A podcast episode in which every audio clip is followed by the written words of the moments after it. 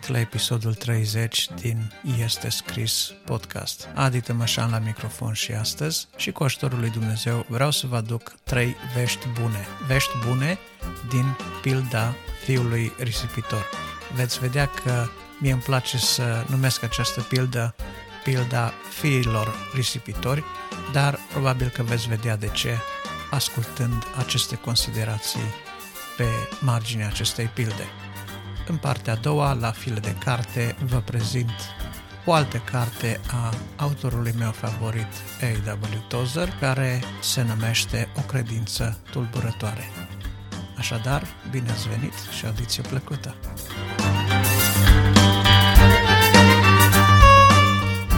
Dați-mi voie să împărtășesc cu dumneavoastră câteva gânduri din pilda fiului risipitor. Evanghelia după Luca, de la capitolul 15, începând cu versetul 11, ne prezintă această pildă arhicunoscută. Ea este intitulată de cel care a împărțit uh, traducerea românească a Bibliei ca pilda fiului risipitor, însă eu aș numi-o pilda fiilor risipitori. Pentru că acest uh, om, ilustrat în pildă, avea doi fii, unul care a fost pierdut, umblând departe, vizibil, scandalos, am zice noi nebunește, neînțelept, venal, însă avea un altul care era acasă, care poza într-un fiu exemplar, însă în interiorul căruia se aflau doze bune de amărăciune, de lipsă de respect și egoism, de aceea tind să cred că acești doi fii risipitori despre care ni se vorbește în uh, pildă reprezintă oarecum într-un mod metaforic atât pe neamuri cât și pe poporul evreu. Ama nu despre asta era vorba în pildă. Dacă ne uităm uh, în Evanghelii, foarte multe pilde au fie la început, fie la urmă o motivație pentru care Domnul Isus a spus acea pildă.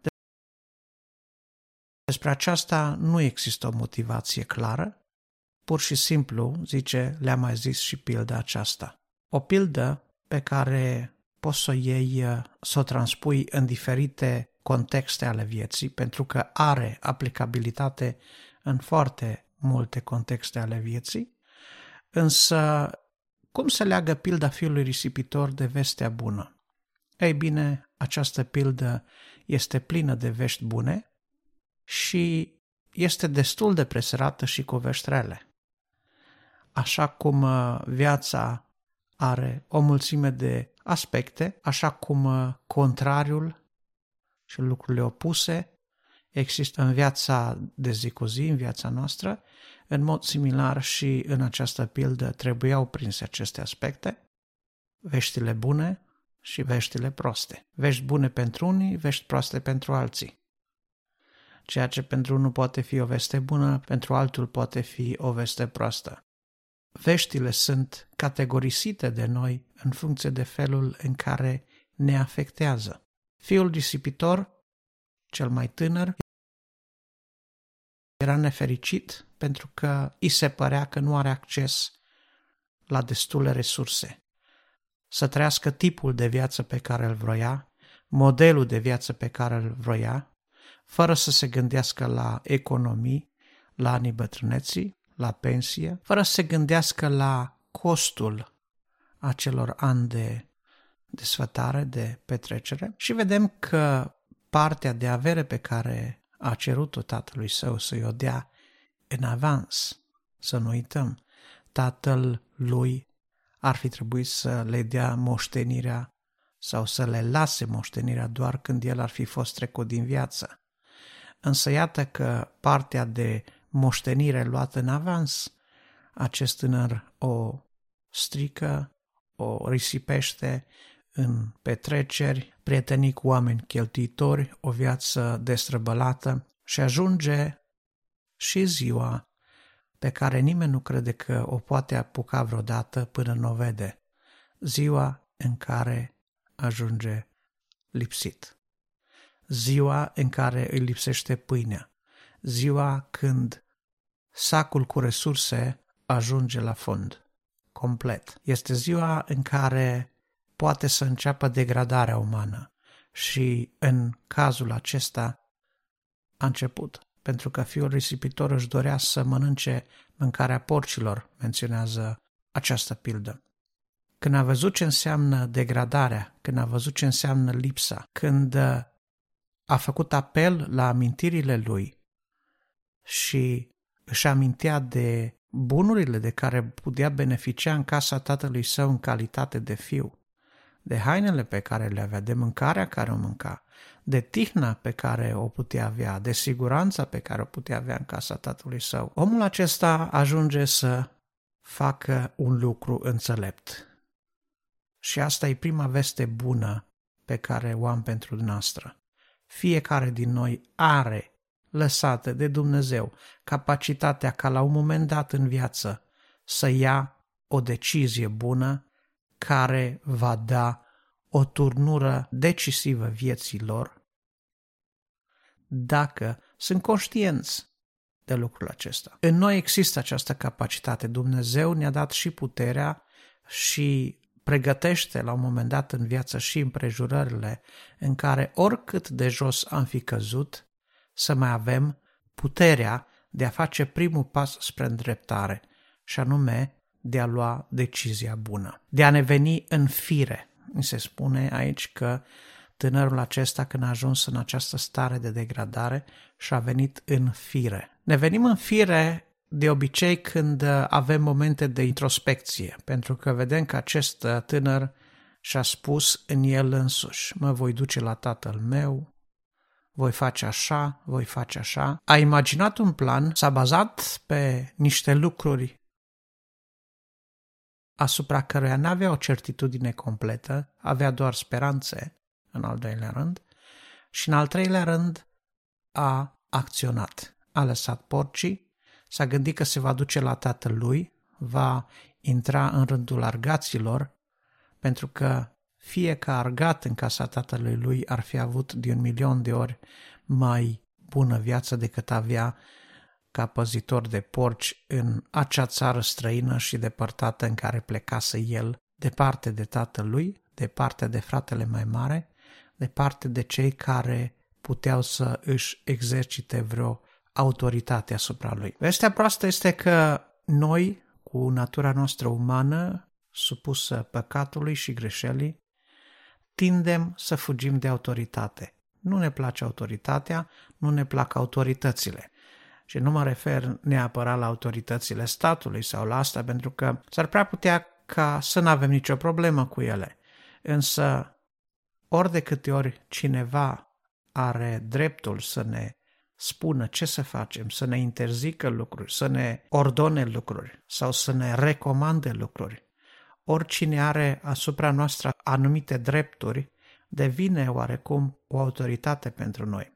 Devine un fel de îngrădire, devine un fel de hotar, iar firea noastră năvalnică, firea noastră nesupusă, nu poate aprecia autoritatea. Probabil că asta l-a făcut să și plece de acasă cu averea în brâu pe acest fiu risipitor. Deci prima veste bună pe care o am este aceasta că avem în noi capacitatea de a lua o decizie decisivă atunci când viața ajunge la limită. În al doilea rând, vestea bună pe care o am este că întotdeauna, dintr-un plan bine făcut și acțiune, se naște o nouă situație, de obicei superioară celei din care am plecat. Deci, un plan bun.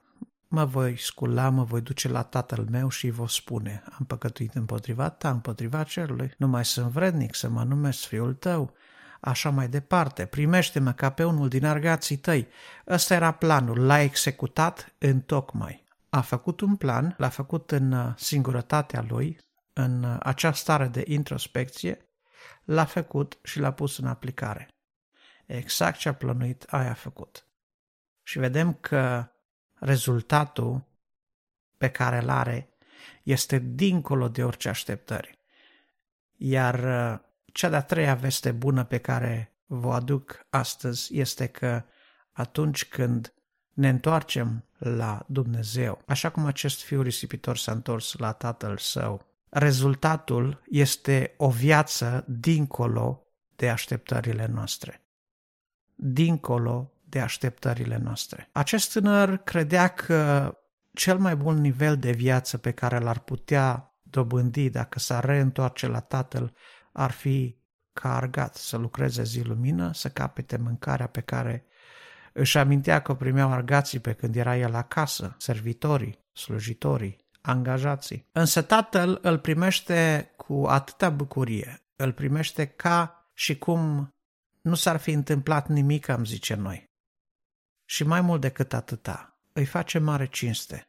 Îi dă inelul, taie vițelul cel îngrășat, face o zi de sărbătoare din întoarcerea lui, iar dacă ne uităm în pildă, înțelegem că Dumnezeu, ori de câte ori un om se întoarce cu acțiunea aceasta, cu o mărturisire, am ratat, am greșit, nu sunt vrednic, primește-mă, iartă-mă, primește-mă și îngăduiem să fiu lângă tine. Domnul Dumnezeul nostru zice, da, îți îngădui să fii lângă mine și mai mult decât atât, îți acord din nou încrederea mea, îți dau calitatea de fiu, îți dau uh, resursele care se covin unui fiu, fii alături de mine. Și cum am putea, în fața unui astfel de Dumnezeu, să mai fim ce am fost? Cum am putea să rămânem cu aceeași inimă egoistă, cu aceeași inimă nesimțitoare, cu aceeași inimă lipsită de recunoștință? Dacă ne uităm pe de cealaltă parte, fiul cel mare care a rămas acasă, la modul public, probabil așa cum făceau mulți alții, condamnau, a condamnat fapta fratelui său.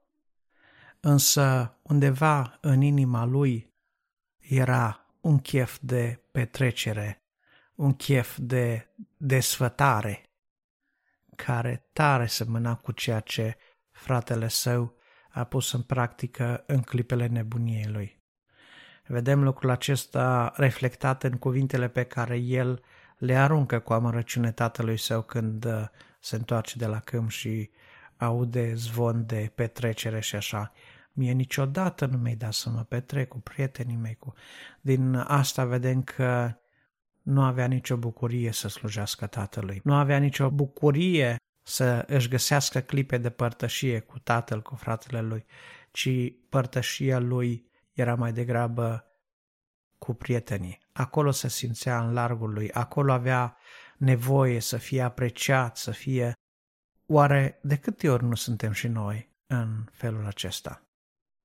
Îl ignorăm pe Dumnezeu, ignorăm aprecierea pe care El uh, ar putea să o aibă sau să nu aibă față de noi, părerea lui Dumnezeu despre noi, o ignorăm, deși știm în mod clar că El este singurul care poate să aibă o părere reală, autentică, nemodificată, nealterată, neîmbunătățită despre noi înșine.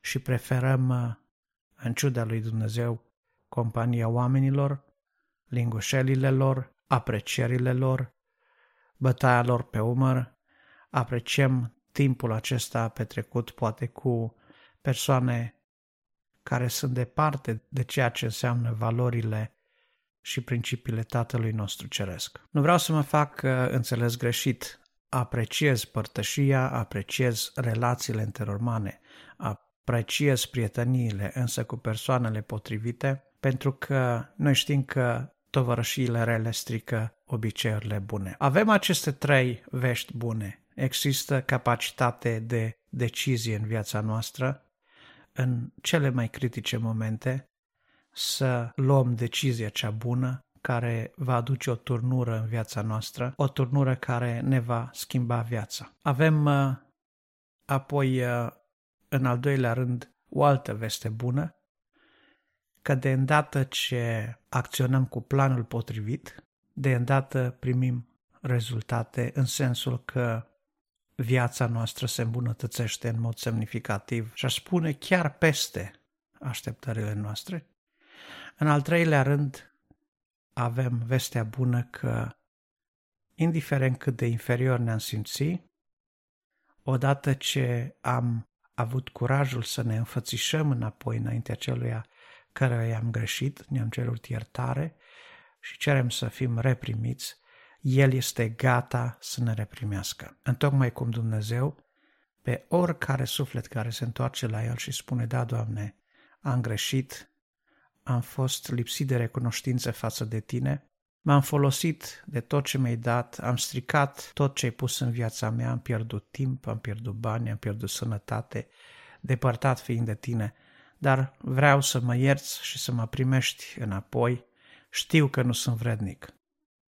Din clipa aceea Dumnezeu începe să ne facă vrednici, ne face fiii Lui, ne dă o nouă doză de încredere, începe să ne acorde o nouă măsură de încredere. Marea întrebare care o am pentru dumneavoastră și pentru mine este ce vom face cu această încredere dată de Dumnezeu nouă. Vom rămâne dedicați, vom rămâne cu adevărat fi și slujitori ai Tatălui nostru cu toată dragostea sau, după o vreme, vom aluneca în acea stare nedorită a Fiului Celui Mare, care, în ciuda faptului că a fost zi de zi cu Tatăl și avea totul la dispoziția lui, totuși se simțea mic, neînsemnat, izolat, lipsit de importanță, neiubit. Vestea bună este că Dumnezeu are milă față de noi toți, fie că am fost pierduți într-un fel sau într-altul, pierduți de departe, pierduți de aproape, pierduți departe de biserică sau pierduți în interiorul bisericii, Dumnezeu are milă de oricare pierdut. Totul este să-și vină în fire, să se întoarcă la Tatăl, să ceară iertare, să ceară să fie reprimit și Dumnezeu va face o zi de sărbătoare și de bucurie chiar în ceruri pentru un astfel de om. Lăudat să fie numele Lui, care încă are milă de noi.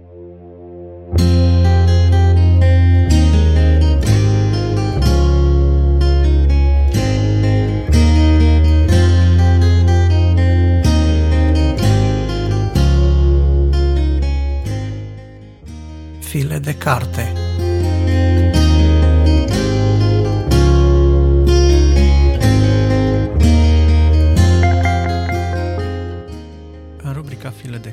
de astăzi vreau să vă prezint o altă carte a lui A.W. Tozer. După cum bine știți, am prezentat o grămadă de cărți de lui Tozer până acum. Este unul dintre autorii mei favoriți. Vă spuneam uh, într-un episod anterior că el uh, a scris mai multe editoriale în calitatea sa de jurnalist de revistă creștină, editorialist, așa că cineva a adunat aceste editoriale într-o mare colecție care s-a împărțit pe parcursul a șapte cărți. Între acestea cred că se găsește, dacă nu mă înșel, și cartea de astăzi, O credință tulburătoare. De asemenea, o găsiți uh, în format printat uh, în uh, magazinele creștine românești sau puteți găsi pe internet în format electronic de asemenea. Îmi place cartea asta pentru că, așa cum îi spune titlul, vorbește despre credință și unde altundeva putem găsi mai multe informații despre credință decât în cartea evrei. Așa că dacă este un lucru pe care vi-l uh, dezvălui din cartea aceasta, este că veți găsi o mulțime de comentarii, meditații, explicații la cartea evrei, inclusiv la acele versete sensibile din evrei despre mântuire. Așadar, vă recomand cu toată căldura cartea aceasta. Sunt și câteva vorbe memorabile acolo pe care vă las să le descoperiți, le puteți sublinia, le puteți evidenția, le puteți nota, le puteți marca și le puteți folosi eventual în viitoare discuții, în viitoare predici, dacă sunteți predicatori sau implicați în studiu biblic.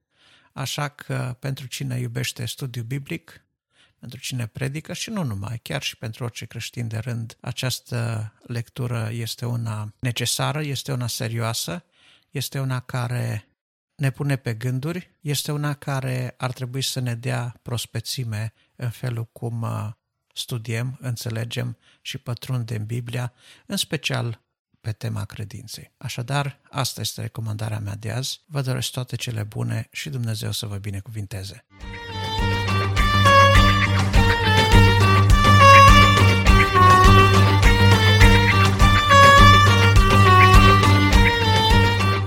Dacă v-a plăcut ceea ce ați ascultat în podcastul Este Scris, rugămintea mea este să dați vorba mai departe.